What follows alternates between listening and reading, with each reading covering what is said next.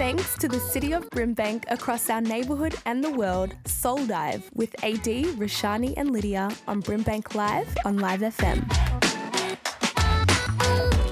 Hi, everyone, and welcome to Soul Dive on Brimbank Live's Live FM with your hosts AD, Rashani, and Lydia. And this is officially our very first uh, segment um, or show for 2021. Welcome. Well, we're excited. Hey, Yeah. ladies. Yes, How are you guys 2021. How are we all? Really good. Really pumped We- for the year. Yeah, really pumped to be here. Um, I guess naturally, sh- I mean, should we talk about what's happened in the world around us? To- You, Um, I I or don't know do we just want to happened the world pretend? around us. I just, I just know what's happening right now uh, in Victoria. To be, Mhm. True, true, true. In Victoria, precisely. Well, um, we are back indoors, guys. We are back indoors. and For not for five- that five yeah. days that they tricked us into. Now two weeks. It's Yeah, our extended so- two week holiday, we were saying just before. Um, Yeah. government are giving us a little bit of a breather, a little bit of a break. So let, let's look at it that way positive thinking. Exactly, Exactly. exactly. It's all about perspective. um, so today, going into 2021, um, and the ups and downs we had work-wise last year and the unpredictability, Mm. um, we are doing some finance talk today. Um, is Money, money, really- money, money, money. which should be fun. Um, I've never been a money-oriented person, so Mm. you know, financial literacy is not high up in my, you know, list of uh, talents or knowledge bank info. yeah. so it should be good to um, hear from our guest later on, Mr. Uh, Abraham Adruso, who's a director of um, Cejudo Finance, which is going to be Mhm. awesome. But first, let's start off talking about our own experiences uh, in the Mm. finance world and what we've learned growing up uh, with money. Because Mm. obviously, you know, we learn from our parents and from the environment around us how to handle money, how to uh, uh, have a relationship with money. Um, so, Rashani, do you want to kick us off? hmm Yeah. Um. So, I think for me, you know, as you were saying, Ad, the way that you grow up, um, and the finances that surround you growing up really do impact you as an adult. Um, I think anyway. You know, for me, I come from, um, you know, a migrant family. My parents were migrants.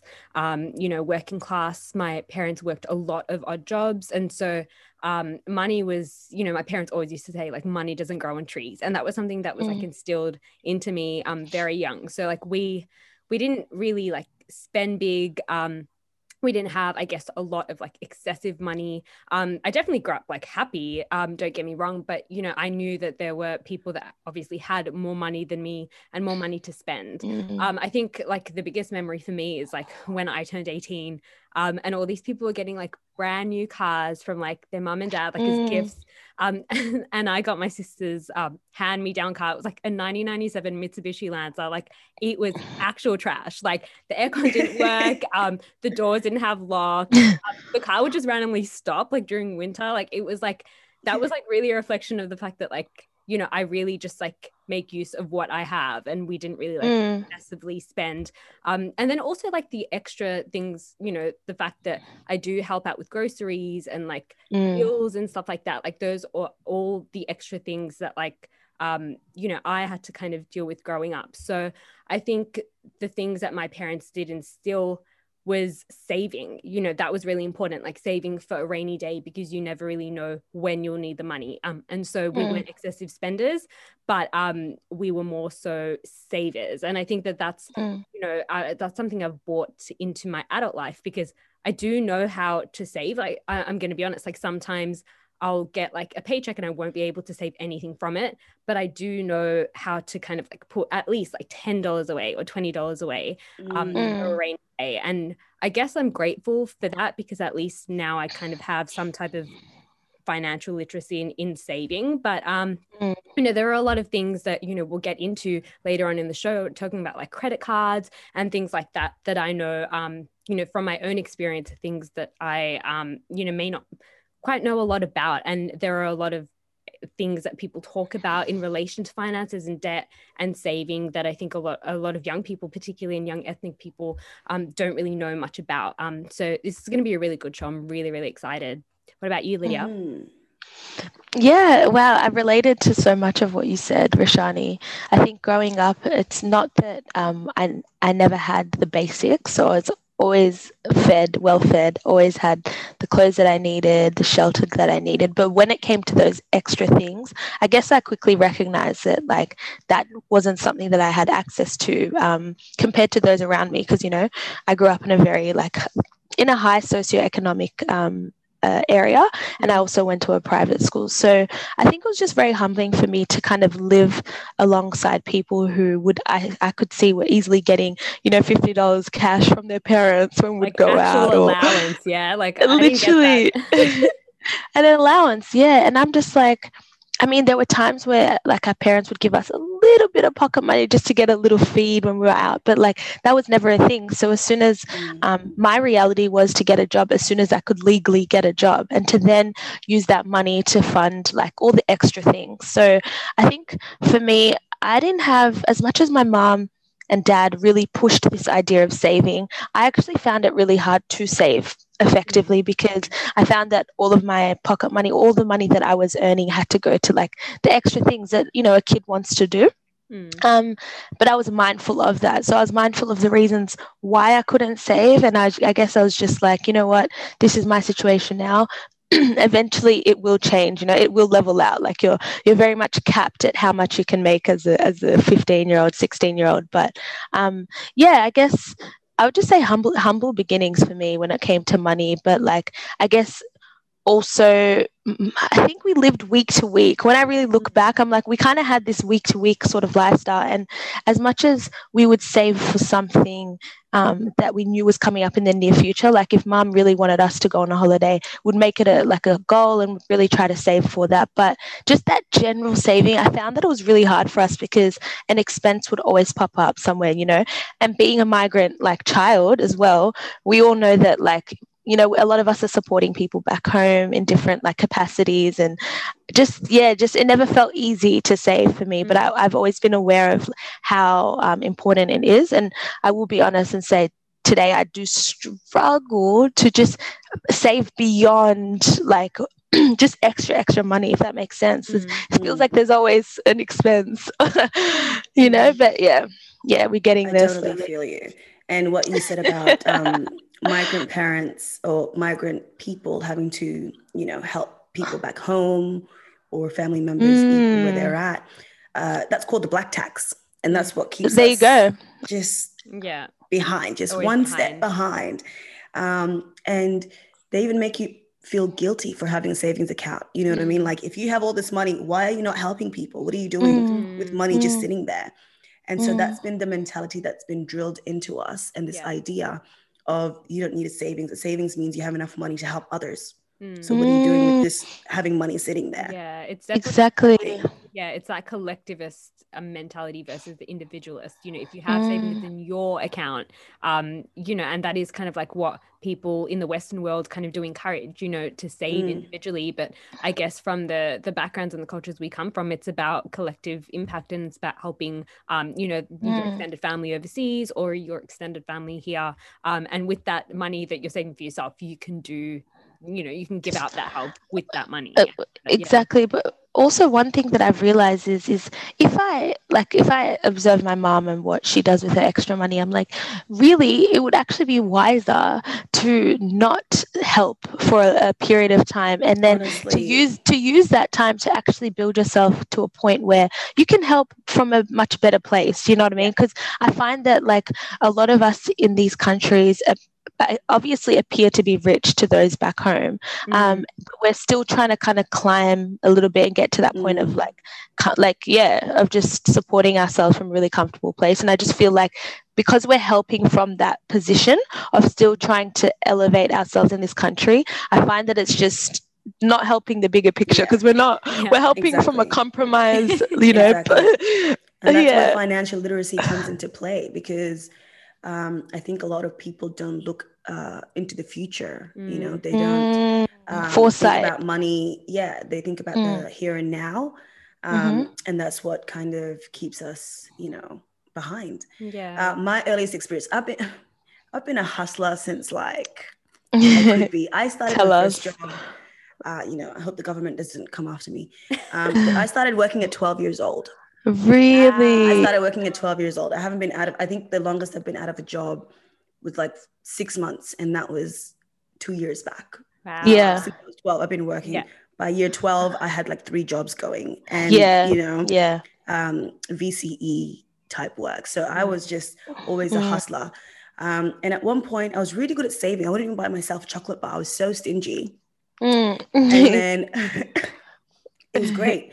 But then one day I spent all of the money uh, because some of my older cousins convinced me to.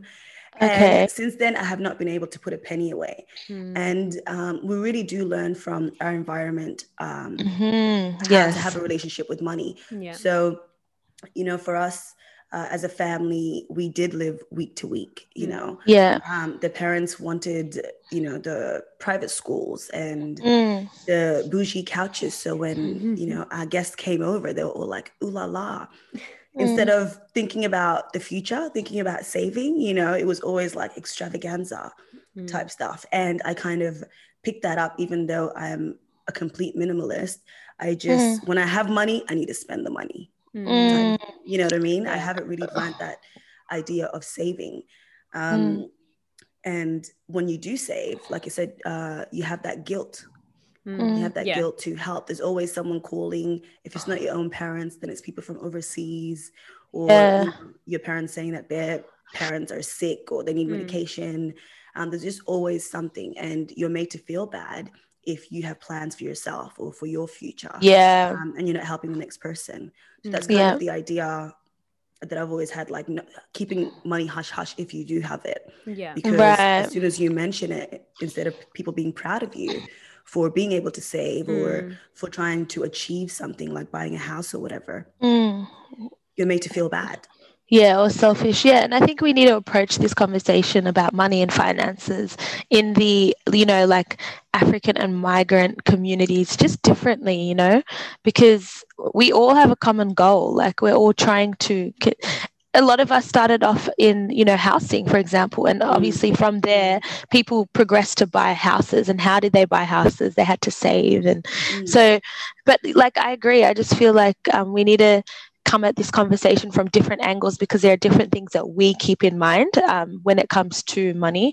And it's that conversation of that collective you know helping your community um, and just yeah just other things. Oh, on top of that just understanding how to make how to save money. Because a lot of us like you said have lived week to week for so long do you know what i mean and i think that's a lack of education as well on how to effectively budget um, Yeah. It's also about being in the position to save. Um, and I know that you know a lot of people don't have a stable full time job where they're getting um, you know, mm, amount of money coming in each week. You know, for I, all of us, really, like we're Mm. freelancers, we're on contract. Um, you know, like I'm going to be honest, I haven't actually gotten any money in my bank account since like September, like because I'm just yeah I'll I'll do like a project for like four months and then like I won't get any money until the next project. And so Mm. exactly that you know so for some people it's difficult to save in those circumstances yeah you really don't have the means of um, money flowing in for you to put money away you know each paycheck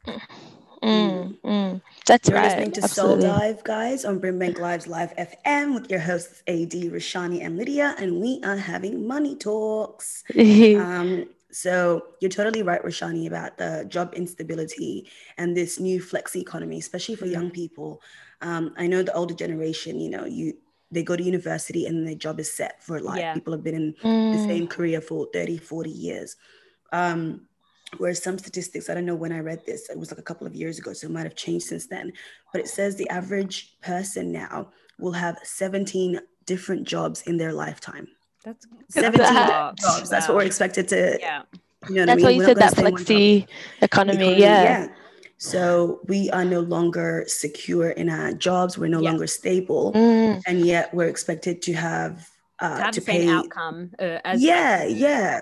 You know people that have lived here for ages and who have houses and have been able to secure properties like i think that Mm. yeah our outcomes will look a little different and i think as a generation we're just trying to understand what um, kind of different outcome we're going to be able to get Mm. with the instability that we do have yeah Mm. Definitely. And I think the regularity of how, or like how regular money comes in, or how routinely it comes in, might, like, will definitely put you in a, either a better or worse situation to save money. Because Mm. over a six month period of time, us as freelancers could make the same amount of money that, say, someone that works full time makes. Yeah. But because it comes in in, in Mm. such an annoying fashion, Irregular. Mm. irregular it, it makes it hard to actually save and Yeah. with saving savings kind of co- correlates with this idea of routine you know it's like Mm. routine Mm. putting money away so i think we have we need to just kind of have a completely new conversation about saving Mm. in today's in today's um, climate Yeah, honestly, I think it's completely Yeah. different. Mm. Um, and I also wanted to touch on, you know, we we did touch on, you know, being ethnics and and migrants and having different responsibilities, perhaps to some Mm. other people. Mm. Um, this idea, because I've seen so many of my white counterparts, my friends, you know, um, when they hit 25, their parents are like, okay, so we have some savings for you. It's just a small savings of like $70,000 you Small to get a house. You know, you go. to get a house. And, um, you know, if you save $10,000, you'll be able to buy something beautiful. Mm. Mm. I don't, I don't hear that often around my hood. oh no no no Yeah. no no we don't hear that around reality here. for us we don't hear that around here.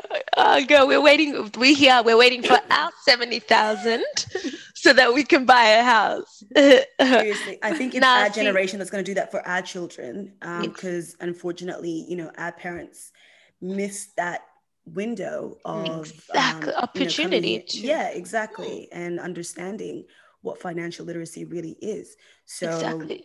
Building wealth now. Mm-hmm. isn't easy, and it Mhm. takes sometimes, you know, a generation. They're that gener- sacrificial generation that has put us in this position to build wealth now. You know, Mm-hmm. and it's just about understanding that as well it's not like we're sitting here um, as radio hosts of like oh because of our situation you know this that that we understand why we're in the situation that we're in you know um, because we have context more determined, you know, Exactly. to succeed and to do my best and to show others how they can succeed because I want to see us all win. yeah Exactly, exactly. Mm. And we deserve to. And I think it's like, you know, because of the struggle that we've had over, say, the last generation, it, it might seem, we might have this perception that we're not able to or we're not good at it. But it's also just understanding all of the context around it and then saying we're in a good position to now do something different for the following generation. yeah Um, and we will, you Yeah, know? absolutely and Yeah. it's about getting that support and help in being able to do that because you know financial literacy isn't something that you're just born knowing um, it's something that you learn Mm. and i think that yeah in today's conversation um, talking to our guests we'll be able to hopefully learn some um, tips um, and understand what it is to be financial literate and to be able to save and get out of debt and things like that Exactly. The only thing I know is it's it's a, it's a complicated, complicated world, the Mm. finance world, and Yeah. that's why so Yeah. many people get wrapped up in Mm. in debt and in darkness because it's just it's something you really need to learn. Like you, Yeah. people go to That's what it is. university to understand this stuff. You know, Thank not, it's not you. easy. Um, so this we is something really we need to yeah we need to actually um, intentionally teach ourselves be Yeah. Mm. educated on this because there's so much to know even just yeah we'll get into it there's so much to know and this is just the conversation starting hmm Yeah. yeah Yeah. yeah yeah Um, but I also think, you know, um, for us to build wealth this generation, we have to have a conversation with our parents, you know, to say that things are different and you can't rely too heavily on us to pick you up because obviously, you know, we're their children, we're an extension, and we were created to Mm, ease their pain. You know what I mean? Yeah. Not to kind of progress in our own lives. That's yeah kind of a mentality shift that needs to happen as well. That's how I feel. It's like okay we need to talk about me. this yeah we need you're an extension of me. So go to work and bring home the money.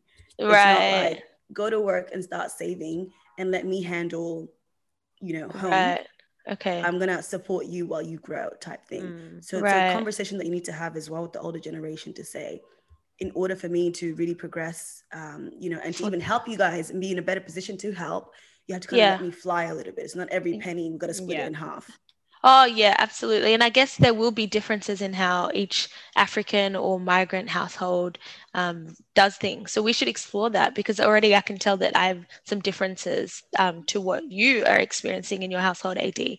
So Mm. we should explore it. We should because it definitely it makes it makes a huge difference of how you can then progress in the outside world based off your expectations or responsibilities at home.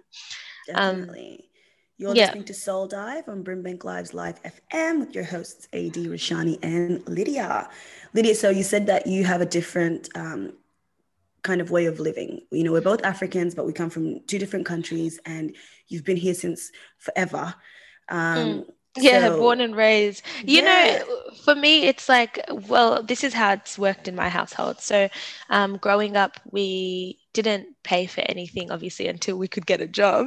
Mm. Um, we, we had the basics, you know, we just, we had everything we needed, but it was just the basics. So, if we were to go out and spend a few hours outside of the house with our friends, mom might give us money just to get there and back, or, and just to have something to eat. Whereas, you Mm. know, you just always have your friends with extra extra money around you. And then it came the time where i could get a job. So now it's like all right i'll get a job. So this is now funding all the extra stuff. So if i want to buy some clothes for myself if i want to go here go there um, i want to save to go on an exchange trip to france i did that and mom put in half with me and then Mm. it got to a point when we were 18 where it's like all right now you guys are going to start paying rent and you're going to start um, uh, paying for the bills. So we're all going to split the bills between the five of us, and then you're going to you're just going to pay hundred dollars a week for rent, which is obviously decent. You know, people would pay about two hundred on average. So that's just been my arrangement for since I've been 18, like equally split, splitting bills and then paying for rent. But that's just that's that. So everything else is is mine, if that makes sense Mm. there's i'm not necessarily smart. splitting yeah i'm not splitting like you know my earnings with with my family or anything like that and i think if i if i had to do that i probably wouldn't have been able to travel at points where i did travel um and yeah that's why i wanted to explore that if that's a point of Mm. difference you know I think you're a hybrid. I don't know how. So when did your parents come to Australia? so they came here in 91 um yes and then they yeah early right Wow. So they- yeah, real early. Yeah, they they migrated here from Kenya. They met in Kenya. They migrated here from Kenya together, and then they had Sully, my older sister, at 94. So three Mm. years after coming here. That's Mm. awesome. Mm. because what i'm hearing here it's it's like a hybrid you know i've heard a lot of white families talking about this whole uh, idea of um what is it called board paying board Mm. and Mm. um, like rent. Yeah Mm, pretty yeah. much rent and bills and stuff like that so that's an early way to actually make a child understand you know their responsibilities in life Mm. um which is a really nice way to ease into it you know Mm. so And they weren't doing that out of luxury. It was you have to do this so that Yeah. we can survive. Yeah. And obviously, while you do it, you're also learning about you know how to handle your money too. exactly, exactly. and I Mm. think um, because I have siblings and we're all treated a bit differently. Like my baby sister was born here in Australia, so she's really living it up. You know, she's a complete Aussie girl. You know, she does't she lives the high life. She yells, you know, at my parents and says, "Leave me alone." No, we didn't, we didn't have that kind of luxury. You know what. I mean? Slams Older doors and siblings stuff, always like, say that. Yeah. Uh, Oh my god, I would I would be asleep. You know, I would be put to sleep. Um, but what's it called? It wasn't taught to us, you know, in the form of board and you have to do Mm. this so we can survive. Mm. It was like, yeah. This is your duty. Yeah. mm. You are expected to, and it's not just pay for this bill. You know, we're going to split it evenly and pay Mm. this much for rent. It was like, how much are you making? Yeah. All right, cool. Mm. Give it all to me. Yeah. like, yeah, let me hell?" handle it. Yeah, so there Mm. was no like understanding of Yeah. what the responsibility was, why you were paying for what you were paying for. It was just like you can never have your own thing. Like you are an extension, so Yeah. You just give everything that you do have. It's yeah, it's the And I think- context. yeah, the context is very different. Um, sometimes when it comes to how you know you were saying migrant parents can sometimes um, handle and talk about money. Um, and I think in a Mm. lot of cultures, sometimes money and the way money is handled is quite taboo, and it's uh, I'm not spoken about in the way that I guess the Western world would speak about money. And I think that Mm. um, that also comes into how we as migrant children um, handle our money and deal with our finances and think about money um, so yeah i definitely think that that understanding of you know, as you were saying, rent um, and paying board and paying bills, um, it lands very differently for us as migrant kids. Yeah. Yeah, and I think, like, you know, with that approach, you, are right. It didn't necessarily give you the opportunity to learn the whys behind. Um, yeah. And I think that it seems as if they were doing it very much in the style that they would back home, yeah. you know? Yeah, sustaining yourself the way you would back home with that collective um, sort of bring it all in. And then, yeah. And I think, like, you, it's just, it's just lucky that you've been able to understand why you're in that position and eventually learn how to actually handle your money. Um, um, so, so, I'm only now yeah. trying to learn. I don't know nothing about money. Okay, I, girl, I, we I learning together. Yeah. we are still learning together. And I think we'll always make be the money, learning. spend the money. Yeah, make yeah. it, spend it. that's we I feel you. no, that's the thing, and I think well, it's like we're always learning. Um, so like even with today's conversation, um, we'll always have more to learn. Um, and the world changes, finance changes all the time. So there, exactly. There's, yeah, yeah. Well, after the break, um, we'll be having a special guest on, Mr. Ibrahim Idruso, um, Director of Cejudo Finance, and he's going to talk to us about um, saving, about bad credit, about credit cards, about investing, all the good stuff that uh, we really do need to learn to kind of progress in life when it comes to finance. Um, so stay tuned. More after the break. This is Soul Dive on Brimbank Live's Live FM with your hosts AD, Rashani, and Lydia. With thanks to the city of Brimbank across our neighbourhood and the world, Soul Dive with AD, Rashani, and Lydia on Brimbank Live on Live FM. Welcome back to Soul Dive with your hosts AD and Rashani. And uh, today we have Ibrahim Idruso, and he's a director of Sahudo Finance. So today's finance talks uh, will be um, led by Ibrahim, who's very experienced in the finance world. So thank you so much for joining us today. Thanks for having me. No problems at all. Um, so, Mr. Ibrahim, can you please tell us a little bit about your background? All right. My name is Ibrahim Idrisu. I am originally from Ghana. And I was in South Australia doing this finance uh, brokering for five years. And I decided to move down here. And it was just last year I decided to go on my own because for the past two years I'll be here. I've been trying to see if I could work from here, between here and then Adelaide. But that company being a a family business. It was only based in South Australia. So they had problem with having me working for them from here. Mm, okay. And what got you into this line of uh, business? What what inspired you to get into um, finance and brokering? Oh, I found out that even though it's an, uh, my original, my background, I'm an engineer by profession. Wow electrical communications engineer, and then electrical, uh, sorry, electronics communication engineer, telecoms, and then electrical and mechatronics. Wow. Now, but I decided to change my way from the engineering to the finance world in 2013. Mm. So the last time I practiced engineering was 2013. I was posted to Burma, now called Myanmar, wow. As an expatriate but seeing what came over there and then just changed my perspective. So I decided to go into that. Mm. And then I went back to uni, Adelaide Uni, to go in for finance, uh, sorry, more, uh, MBA into that. But I saw that no, I was wasting my time. So I rather just went straight into this particular thing. And since then, never looked back. Wow. So you're a numbers man. Uh, I'm trying to. Yeah. yeah, I think um, with finances, sometimes for people, it can be really hard to talk about um, when it comes to money um, and finances and debt and things like that. Why do you think that people struggle to to talk about finances and maybe struggle to ask for help um, from a financial advisor like yourself? Why do you think it, it is such a taboo topic? Uh, look, when it gets to that, there's a lot of emotions. Mm personal stuff, a lot of people wouldn't like to get it out. because for many other reasons, they may think that they feel, they may feel ashamed to do that, or people may think that they are crazy or they're not capable. But no, that's not the case. Mm. The fact is, look, if you want to get help from any other problem, you really need to come out. Mm. The person who is trying to help you will really need to know, get to the bottom of it. And if that person wants to help you, then you have to help that person to understand you so I can put it properly. Yeah. Now, there are a lot of reasons that make people to go into such cases, depending on a whole lot of things. We, we will spend the whole day and we never come to an end.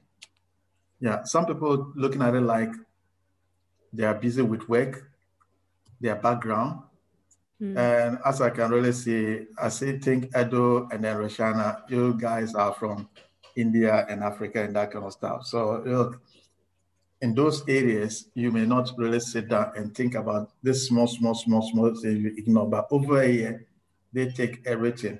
Mm. But you may really look at it and say, look, this is not all that important, but it comes back to bite you. So in such a situation, if such a person comes up with that kind of problem, I really think he needs a second chance or even mm. more than that. And mm. not a lot of people who may have that kind of patience. So you really need some people. Just like the way you and I may not have patience for our health, we have to go and see a doctor.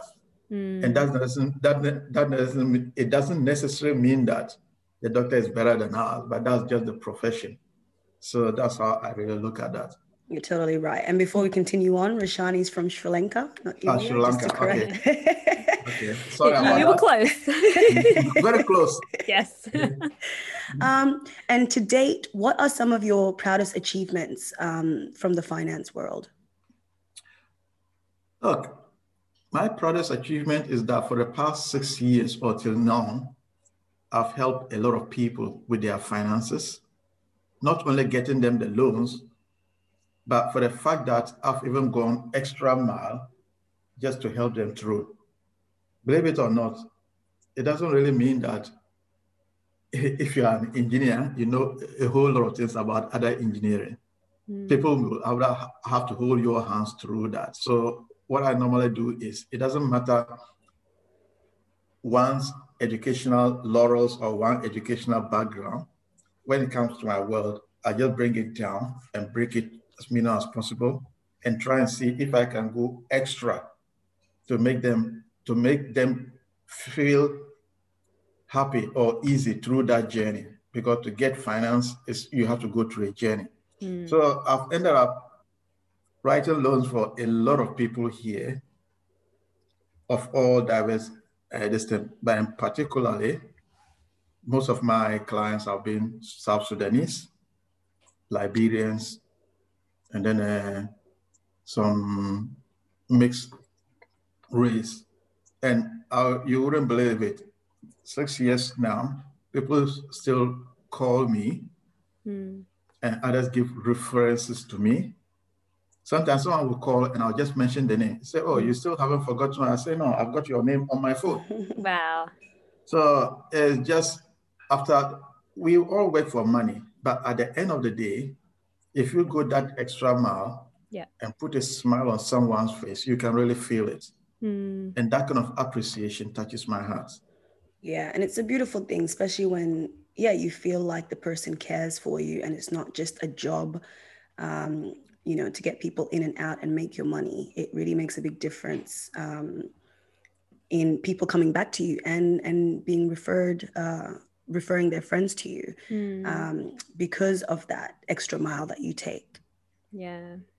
Absolutely. And I think that um, as well, Abraham, when you were speaking about how, you know, we need to look after ourselves, not just like physically and mentally, but financially as well. Like that's really important. I think people forget that. And there are people out there to help you manage your money because money is something that we have to deal with on an everyday basis, whether we're paying bills or we're working. And I think that it is really important that we speak about financial um, wealth and, and health as well. Um, and that is an important part of, um, you know, us becoming better people and managing our finances um, in better ways.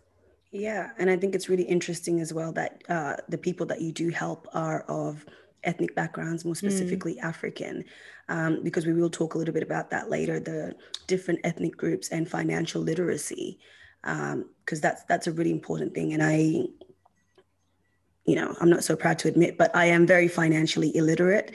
So these conversations as we grow up becomes more and more important um, because, like Roshani said, we can't escape finances. We can't. Yeah. We we live in a world revolved around money. Um, so thank you for that. Mm-hmm. Um, you're listening to Soul Dive on Brimbank Live's Live FM with your hosts AD and Rishani, and we have the wonderful Abraham Idruso here with us. The deadline. Yeah. I I uh, am guilty. Yeah, it's like a never-ending hole that um, people Viral. can find themselves in, and and it's very difficult. I know a lot of people when they speak about being in debt, um, and they ask for help, people are just like, "Well, get out of debt," but it, it's actually very hard to get out of debt, and it, it is not that simple. And I think that people really need the tools and the resources to know how to to make it better for themselves. Yeah. Yeah. So, Mr. Druso, um, is there a way out of bad credit? Tell us, tell us about that. Oh yes, there's a way out. I think there's a way out because uh, you never have a problem without any solution. But mm-hmm. even though it could be contentious at times, and as I told you in my opening remarks, it couldn't be. Sometimes it's not the fault of the the victim. Mm-hmm. There are a mm. whole lot of reasons. Yes. Because in the first place, if you want to go in for a loan or a credit, they look at three things mm. your capacity to service, capacity to save, meaning you have to get, if I come to me, if you come to me, if one comes and say, hey, I want a loan, I say, very good. I go to the bank, I want a loan for Mr. X or Y. Then they say, very good. Does she work? And I say, yes. Then they say, show me. Mm. That's when I come with a payslip because the mortgage repayment comes in continuously. Now, then the next thing is, and they say, okay, if this person has been working for this number of years, has she got the capacity? Has she got the discipline to save? Mm. Then I say, yeah. Then they say, show me. Then I come in and ask for three months bank statements. Now, these two will qualify you preliminary, mm. not one, but the two.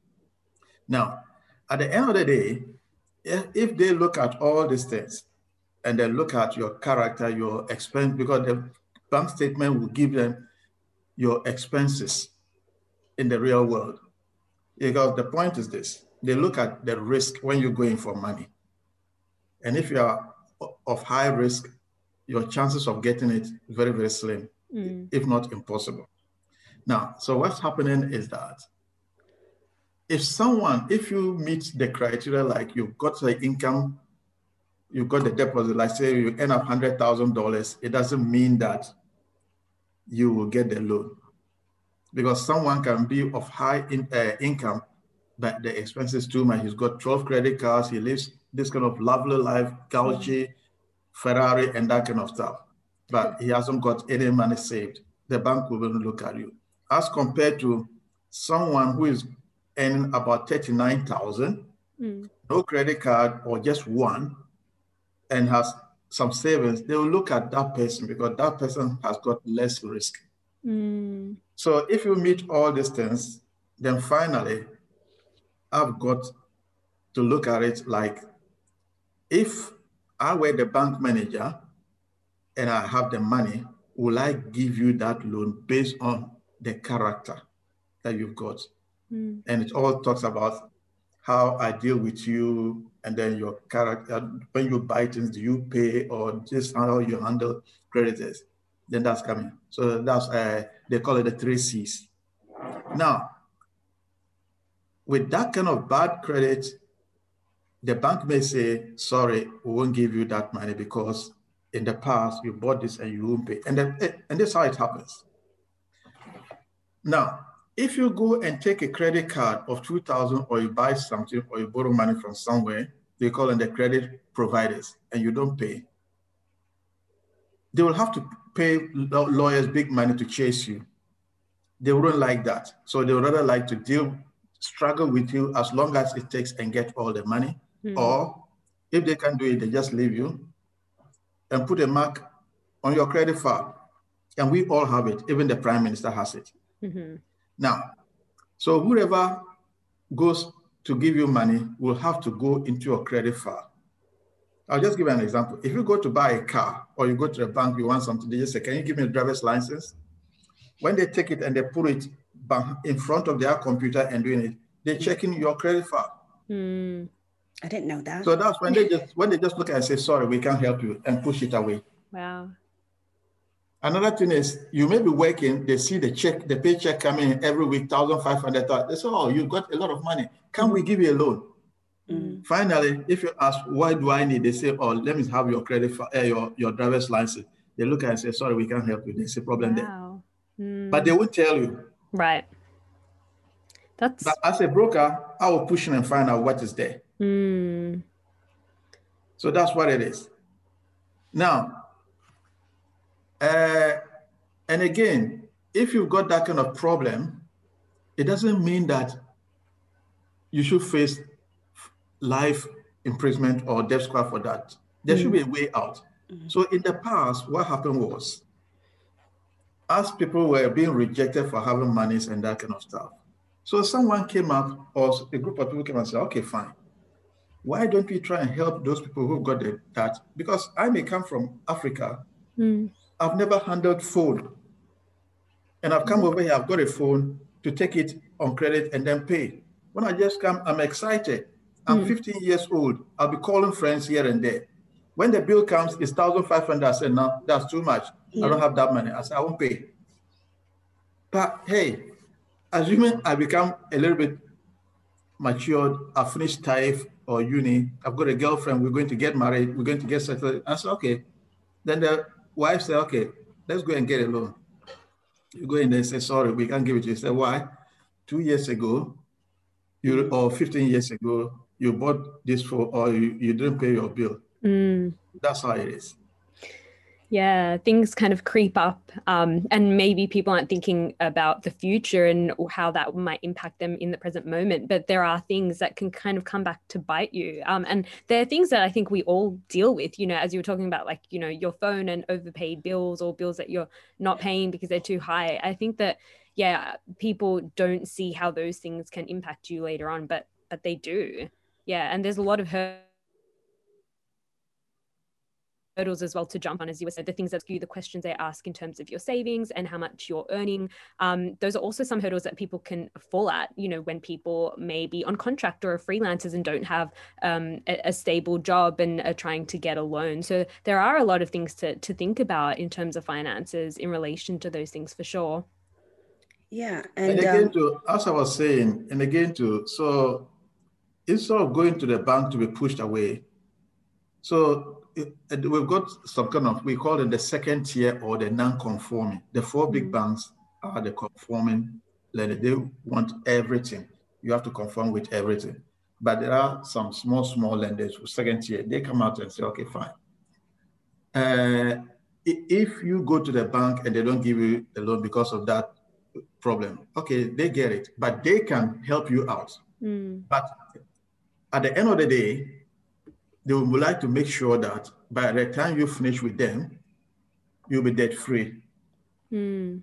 So, for instance, if you owe in about 20,000 for a car or 5,000 for that, make let's say 30,000, but you want 100,000 to buy a house or a car, the bank wouldn't give you because of that. They'll say, okay, fine, we'll have a look at it. We will give you the 100,000. That's provided your income can service that and the extra 10, 15 or over here that you got with, you know, like uh, Energy Australia, Telstra, or whoever, or the gas companies, they will give you that one to make sure that you pay it off. And you come with them, but they've got their own risk system instead of insurance. They calculate. Assuming, for instance, the interest rate with the banks is 2% they calculate the risk depending on how much the money is and how long it has been. And I mean, the debt that you got with these people, they will look at it. If some will say, if it is over one year, whether you've paid it or not, they will consider you. Mm. And others, they will say you have to pay it. Now, So they cal- if the risk is about two percent or three percent, then they add it to the normal interest of the market, and then you pay that high interest for that period. They say, okay, we would like you to stay with us for two years. After that two years, you are free to go. And they make sure that by that two years you'll be debt free, mm. so that you'll be attractive to any lender. Because if you go in to get a loan, they'll be looking for six month statement. That's if you already have a house. So meaning you'll be refinancing from the second tier guys to the first tier. So they're looking for uh, the last six months, not last two years. So whoever goes in wouldn't see below, they only see from where you start. Mm. And that's where it is. There's just so many things that we don't know as uh, right. normal civilians. Mm. And that's why I think it's so important to have these kinds of conversations so that we know what we're getting into when we go into a bank and get a loan, uh, that we look at interest rates. You know, yeah. there's so many things that we overlook that, like Rashani said, comes back to bite us. Um, and one of those things are credit cards. Mm-hmm. Um, yeah.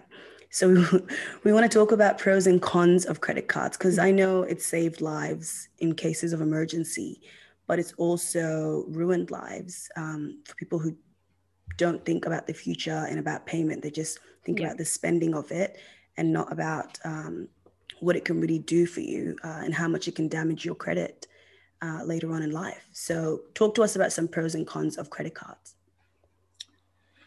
Credit cards, as you say, can be life saving for others, but it could also be a destroying factor. Mm. Now, if you got the credit card, whether you use it or not, some get the credit card, keep it for emergencies, which mm. is good. But whether you use it or not, there's 3% that is charged at the end mm. of the mm. month or the period. So when you're doing, uh, for instance, uh, let me use myself as an example. There's a credit card of $16,000. Yeah. I don't need it. I only needed it when I wanted to start this and then buy certain things. So they just looked at the income that I was earning from my previous jobs, which I still do now. And they just said, okay, wow, we'll give you for that. Okay. I started doing that. And you know, after I've repaid it, now I've got a less than $3,000 balance. So do I need the $16,000? No, I don't, because the interest is charged according to the credit limit. Mm. So you can really look at it. 3% of 16,000 as compared to 3% of 3,000. Mm. So if I don't need it, I better go and reduce it to the minimum. Yeah. Because if you're going for any credit or any debt at all, they're going to calculate whether you use it or not oh. once you've got it. Because chances are that you use it when the needs arise. So they calculate mm. all these things as your expenses. Wow. So that's where the killer is. Yeah. Yeah. And then another another another another point is when it is with you, it is tempting mm. to use it because you've got the credit card, you use it no matter what. You got the credit card to use it. Yeah. Mm. Just like you've got money, you go and shop.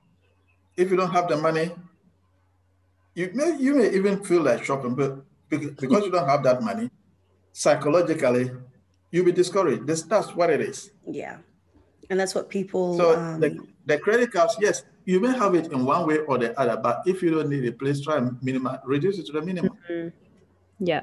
You're totally right. Because yeah, and, we and again, even the banks, it is the banks. The banks are so okay. You wouldn't believe it that some some years ago, parents were complaining their teenagers were getting phone calls from banks asking them to take credit cards. Mm, yeah and which is which which, which was very very unethical. Mm. parents, parents were screaming on phones, on TVs, complaining about all these things.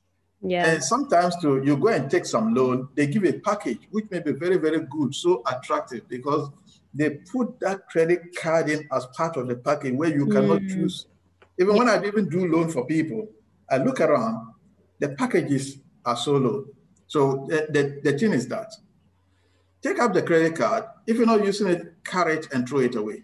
Mm, Yeah. Because what, what they do is that if the three of us here are taking a loan and it includes a credit card, 3% of that credit card will pay for at least all the bills, the fees that they, they loosen. Mm. All the banks are the same. They're making money.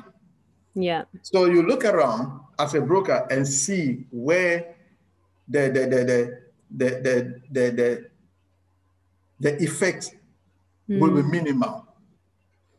Where you can maximize that you just take it and then go out immediately.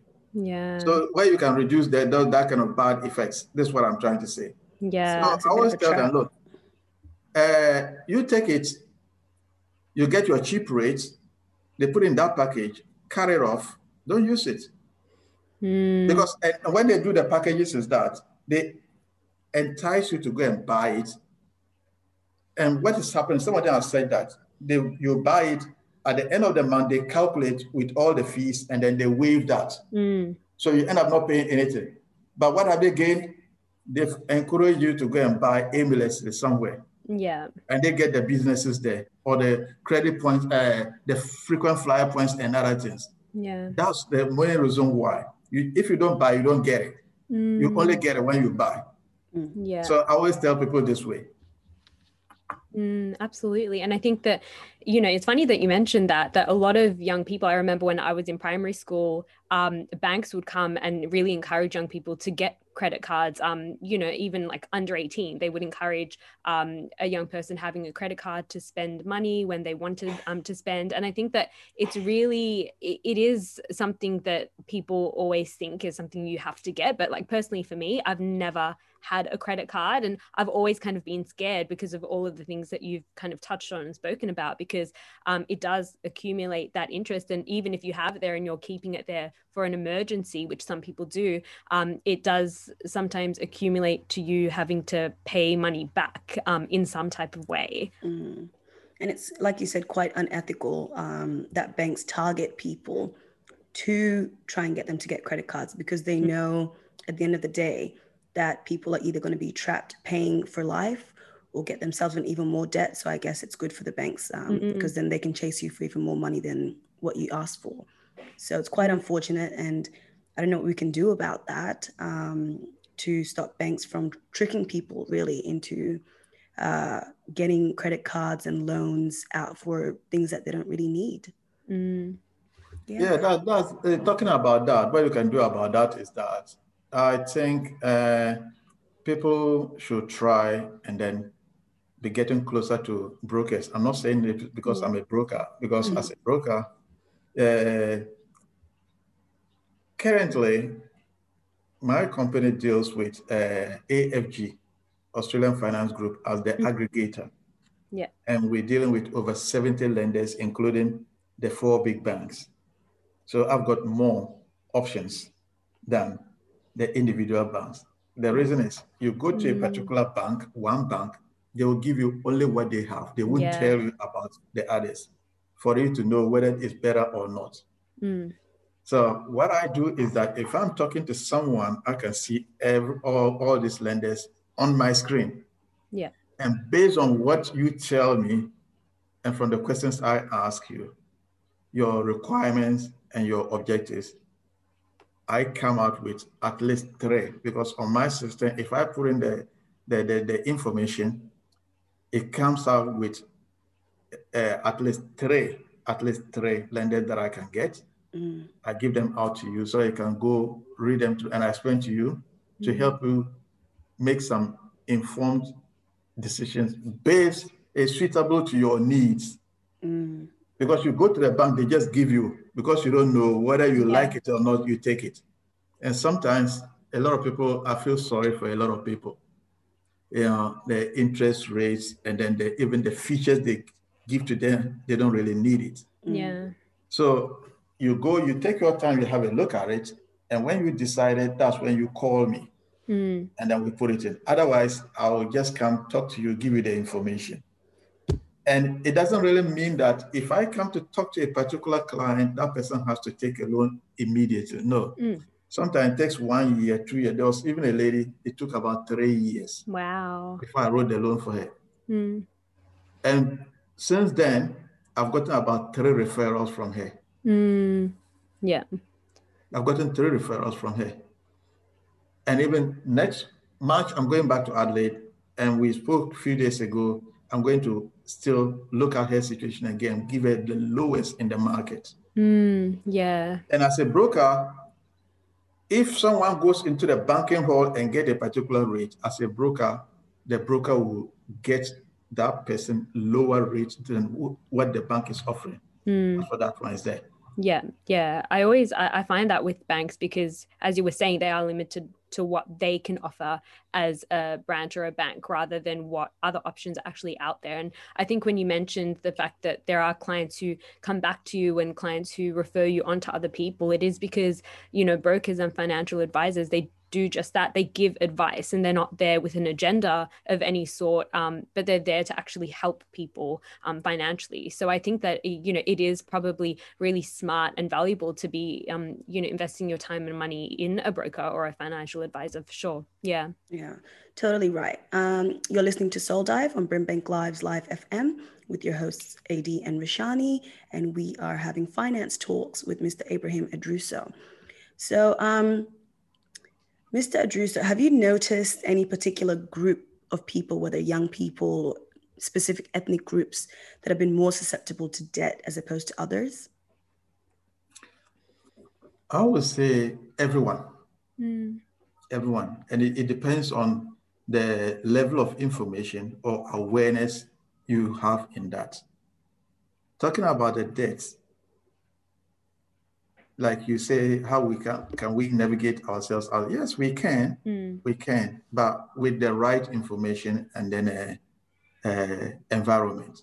Yeah. Looking at, uh, we're talking about the, and especially if you're asking about the age bracket, I would say the the the the, the youth or the juvenile. Let's put it that way. And as we started with the way we're saying people when they are in such a situation, they feel ashamed or they feel shy. Yeah. When that happens, please don't feel shy. Mm. For example, I'll give you an example. Look at these Hollywood celebrities. People are always looking up to them. Mm. But a lot of them are going through serious mental illnesses mm. and they feel proud or ashamed to come out. But mm. a lot of them have come out and say, Hey, I've got a problem, I need help. Mm. And once you've contemplated that, then you are on the point to recovery. Yeah. Yeah. You see, you're on the point to recover because if you actually open up, it's just like I go to a doctor and I say, Hey, I've got a toothache. Mm. The doctor said, Okay, open your mouth. And I say, and say, I won't open it mm. because it's smelling. Mm. Then you never get treated. Hmm. That's what it is. And you have to tell the doctor where it is, where it yeah. aches. Yeah. It is really about opening up and um, you know admitting that you do need help um, That's right. yeah and i think that that is the first step to to getting help and getting out of debt in those ways and i think it is important that you know anyone can um, you know, with a couple of wrong decisions, um, fall into debt. Um, you know, we're not immune to it because we all kind of deal with money in particular ways. And so um, we do really need to be vigilant and careful um, with our money. And then also when we are kind of in turmoil, asking for help um, and seeking the right advice as well. And then uh, to the point that you were asking, how can we get out of it? All right. Now, the next thing is, for example, when a company is following one, a debt uh, one for money and follows him up to a certain stage, as I told you, he doesn't want to pay the lawyer big money mm. to claim that. So finally, they have to take you to a debt collector. Mm. And these debt collectors are very, very ruthless. They have mm. nothing to lose and they are very, very provocative and annoying. Yes. So it gets to that, and they most of the time people just become frustrated and say, "Okay, I'm not going to pay," and they go away. Mm. This credit repair people will always charge a lot, up to about 2,000, 3,000 per case. Can you imagine if someone has got four defaults, mm. he's going to be paying $3,000 for each? Mm. Wow. Yeah.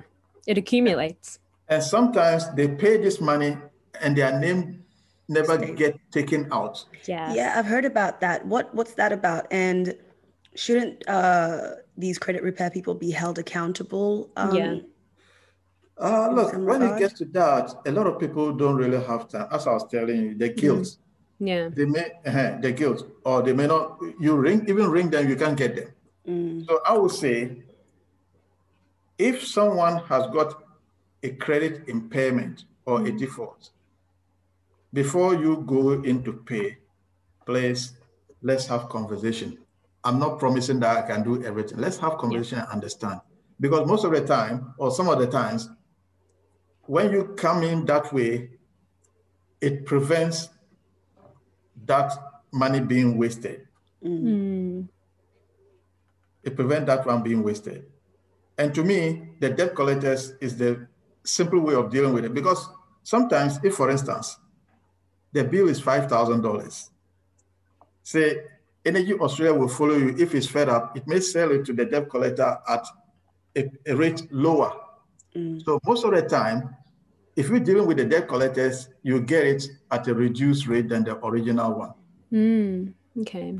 Or they will just say, the creators will just say, look, you just follow this person, whatever you collect, bring it back to me. So they will follow and they give you 30%, 10%, and other things, which is good. Mm. But the other thing is, what I don't really understand or I really am against is the credit repair people. They take you to court finally Mm. or whatever. So before you go in to pay a debt call uh, a credit repair person, it will be good to talk to someone Yeah. to see a way out. Mm. That that answers your your first question. Yeah. Thank you so much. You're listening to Soul Dive on Brimbank Live's Live FM with your hosts AD and Rashani, and we are talking to the wonderful Ibrahim Idruso. So we wanted to talk about bad credit first and get that out of the way because it's so depressing. Yeah. um, and try and see the light at the end of the tunnel um, in progressing with money. So we Mm. want to talk about savings, um, investing, and um, how we can best get um, the most out of the money that we do have. So uh, my first question is, how, um, as you know, people who might not have sixty thousand dollars sitting in their bank account saved, uh, say if you've got five thousand dollars and you want to invest, Mm. how can we best do that? Oh, there are several ways of looking at it, and it also depends on what you hope to achieve Mm. and the time span. Because uh, whatever thing you're doing, you really have to look at uh, uh, the the end what you want to achieve and the end result of your journey. If you Yeah, actually buy a house today, for example, let's say you bought it about two years ago or three years ago for 300,000. If today you will have been able to pay at least 250,000 off, so you'll be left with 250,000. Mm. So five years today, the value of the house would have been more than what you bought. Yep. We're talking about hypot- uh, uh, uh, uh, this time hypothesis here. Now, so assuming you sell it at 350 for say, you bought it at 300. The balance is now, or, or uh, this thing is 250. So if you decide to sell it today, at least you give the 250 back to the bank, and then the 100 is yours. Mm. So that's how I look at it.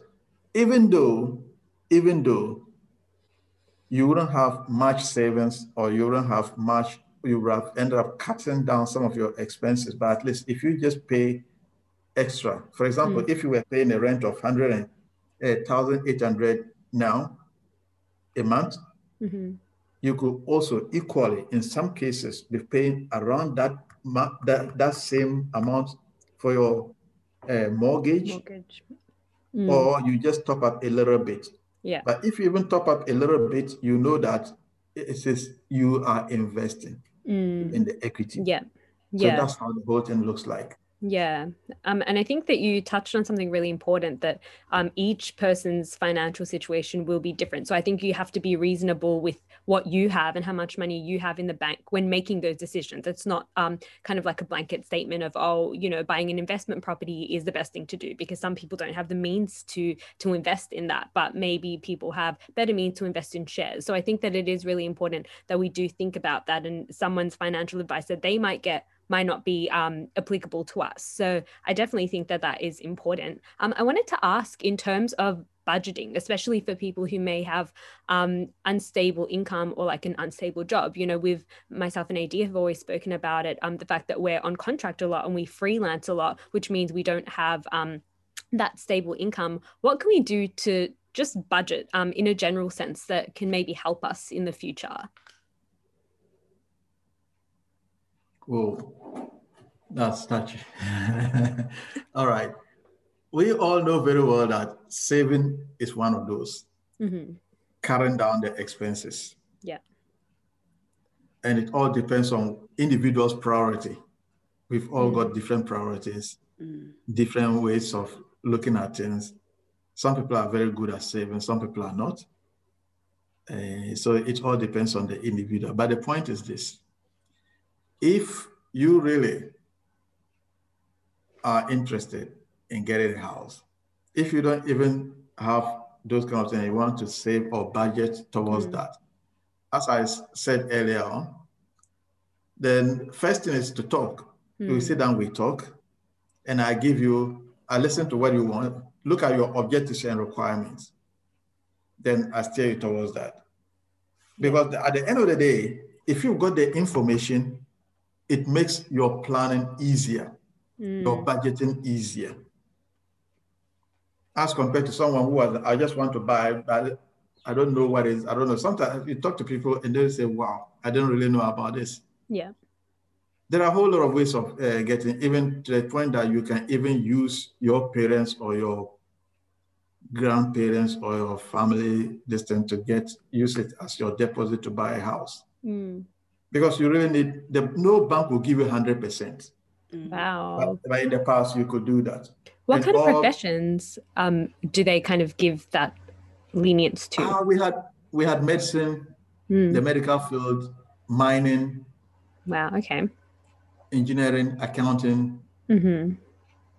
They used to give about not freelancers, they, so we're at, we're at not us. You're listening to Soul Dive on Brimbank Live's Live FM with your hosts Rashani and AD, and we are talking finance with Mr. Abraham Adrisu. Um, Mr. Abraham, can you tell us how people, or tell our viewers or our listeners, um, how people can find you um, and reach you if they need financial help or, or aid? All right. Uh, we've got our website. We are on web. Uh, uh, we've got our website, and then we're on Facebook. And then uh, Okay, what I will do is that probably I have to send this flyer onto your. Yes, we'll put it up on our social media page. That's correct. absolutely. Mm. Yeah, that's where we. That's where we're going to. And again, to we could be reached.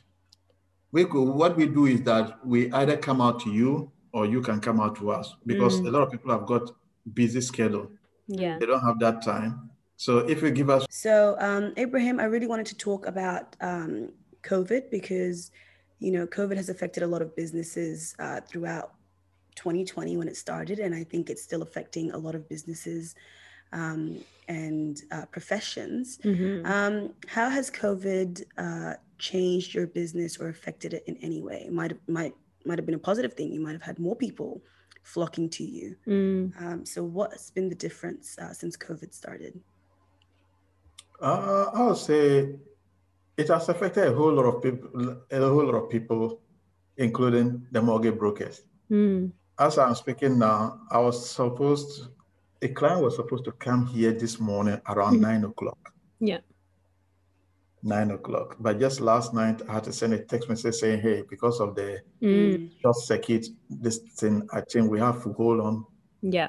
For, till further notice. Yeah. He said, yeah, he understands. And then the hmm. next thing is, uh, I should have been in uh, Adelaide by now, but because of a kind of work I did two mm. weeks ago or a month ago, they said you have to mandatory isolate. Mm, yes. For further two weeks. Yeah. So for the past three weeks, one has been testing now. And I was also thinking that in March I'll go. Yeah. But here's the case, it's come over here. Even yeah. though I've already told clients that I'm coming in March. Mm, yeah. so, so you can really say literally that's how things are going with yes. that. And you can't you can you can't just take things for granted because no. going to Adelaide now might be a problem in the sense that I don't want I'm just going for uh, work Mm-hmm. maximum two weeks and I come back. But if I'm going over there and they're going to quarantine me or to for me to isolate for yes. two weeks, then there's no point going. No, yeah. And I think that there are a lot of extra hurdles um, for businesses like yours during COVID um, that can really be impactful on the services that you're providing. Um, I wanted to ask in terms of people using the service, because there have still been clients. Um, do you think that there's been more clients during COVID time because people are really um, having to deal with you know perhaps the loss of jobs or people um, having to pay loans or um, you know do things like that without steady income. Has there been like a change in how many people have come to use your service? Oh yes yes. It has impacted on a lot of people. And as a broker that's when i, chip in. Mm. because as, as we're talking one uh, the the face-to-face contact is minimized. Yes. You really have to do it this way. Mm-hmm. And look at all the explanations that I've given to you. I wish we were in the same room. Yeah. I'll be doing some calculations on the board. Yeah. It will be better for you. Yeah. yeah. And sometimes not only the calculations, I always like to, to be using diagram drawing for people to understand mm-hmm. further. So that's one part of it. The other part of the repayment of the mortgage, mm-hmm. yes, it's affecting a lot of people. And that's where I come in as a broker. Yeah. You know, as a broker, when you start, you start from the beginning till the end. Even if the customer or if the applicant settles and moves into the house, you still continue. Like mm-hmm. uh, uh, uh, listen, on our webpage and on Facebook, periodically, AFG updates the clients, the changes in the market and all these things for them to really see what is going on. Mm. And then they come back to us. Hey, we need this, we need that, we need this. And from time to time, we also ring the, hey, do you really know that this what you have, this has changed now. It's a better deal or it's a worse deal. This is what these people are offering. Do you have, please have a look at it and let us know what you think. So that kind of stuff. And again, you ask, hey, how are you doing with the mortgage? And say, oh, sorry, I've lost my job and other things. And okay, I'll ask, so what do you want to do? Say, mm. I can't afford. So I'll just pick up a phone yeah. and call the bank and say, hey, this particular client has lost or they had about two incomes, but because of the COVID or whatever, the, the, the, the, the, the income has reduced to one now. Are you mm. able to do something about it? Then the bank will say, okay, how much is he going to pay? And I said, okay, fine. Instead of 1,500, she's decided to pay 800. The bank said, no, that's too small. So I go back to them and say, what can you offer? Say thousand dollars. Then, then the bank will say, okay, fine. And I say, okay, let's put that person on for about six months and we see. Yeah. So within that time, yeah. we'll be finding out. And if nothing has changed, I'll go back to the bank. I wouldn't wait for the bank to ring them. Mm, yeah. I'll go back to the bank say, hey, it hasn't changed. Mm. So we keep on going that way until finally something comes out. And the yeah. next thing the bank may ask is, do we have someone to help them out? And if the situation is improved, then meaning that person will have to catch up. Right. Yeah. So, so that, that that's the good things of dealing with, mm. with a, a, broker. But yeah. if the broker were not there, once you go to a bank, yeah, you talk to someone. The next time you go to a bank, you're talking to another person. Yes. Yeah. And you have to explain yourself. Yep. And a lot of people don't have time for that, or no. they don't have time or patience for that. Yeah. But with the broker, you're dealing with one person. Yes. That that that makes it interesting, and the broker does most of the work for you. Yeah. Around yeah. the bank, that does it for you. Yeah. And around this time, with the COVID, yeah, you wouldn't have time and the patient to go and queue up. No. over there in the bank or queue up by the roadside for you to be called in one after the other. Yes. It's annoying.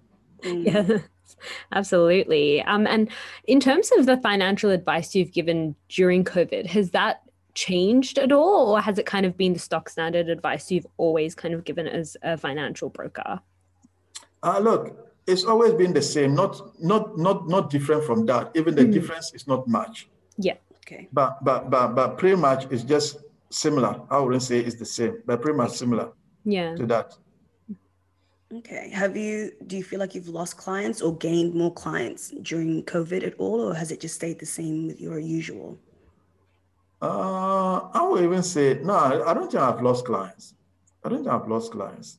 I think this is the That's time good. I will even Mm, get more. that is clients. really good. Yeah. Oh, yeah? You think you'll Yeah. get more clients during this time? I, I, 'Cause I, I mean- hope I'll be, I hope I'll be getting more clients because uh, look at it this way.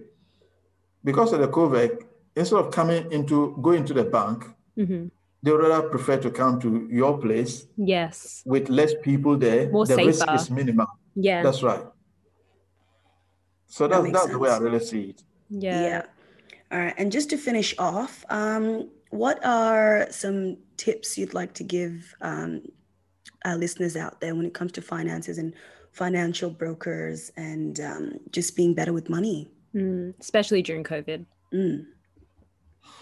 I would say, look, when it comes to COVID,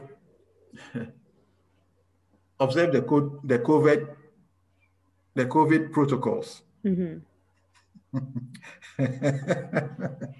Eh, obey, obey the social distancing, the sanitizing, the hand washing, and that kind of stuff, and then wear your mask. That's what I'll say. And then, uh, uh, look, I will say, wherever you are, with regardless the bank you with, just always make sure that you ask for alternatives Mm, compare. Don't just take things for granted. mhm. Compare. Yeah. And always look around and see. Uh, if you go to a bank, they give you something. Yes, take it. Don't just say no and Mm-hmm. Yeah. compare it with others. And Yeah. again, to uh, people, for instance, when you do loan for someone and say it's fixed, Mm, as a broker, I try to give the best rate at that time in the market. mhm. Of course, five years ago, the interest rate were higher, but I'll give you the best. So at the end of maybe two years or three years, the bank will ring you and say, look, your fixed rate is coming to an end. What do you want to do? But you had 3%, we will give you 2.99. Oh, you say, fantastic. That's the end of it. Mm. Yes, it's cheaper than what you had three years ago, but three years ago, that was the best. So I would say, don't just jump onto that. Say, okay, fine, that's Yeah. it. Pick up a phone. Ibrahim, Yeah. uh, my interest rate is finished. Uh, my my fixed rate is finished. The bank has offered me this.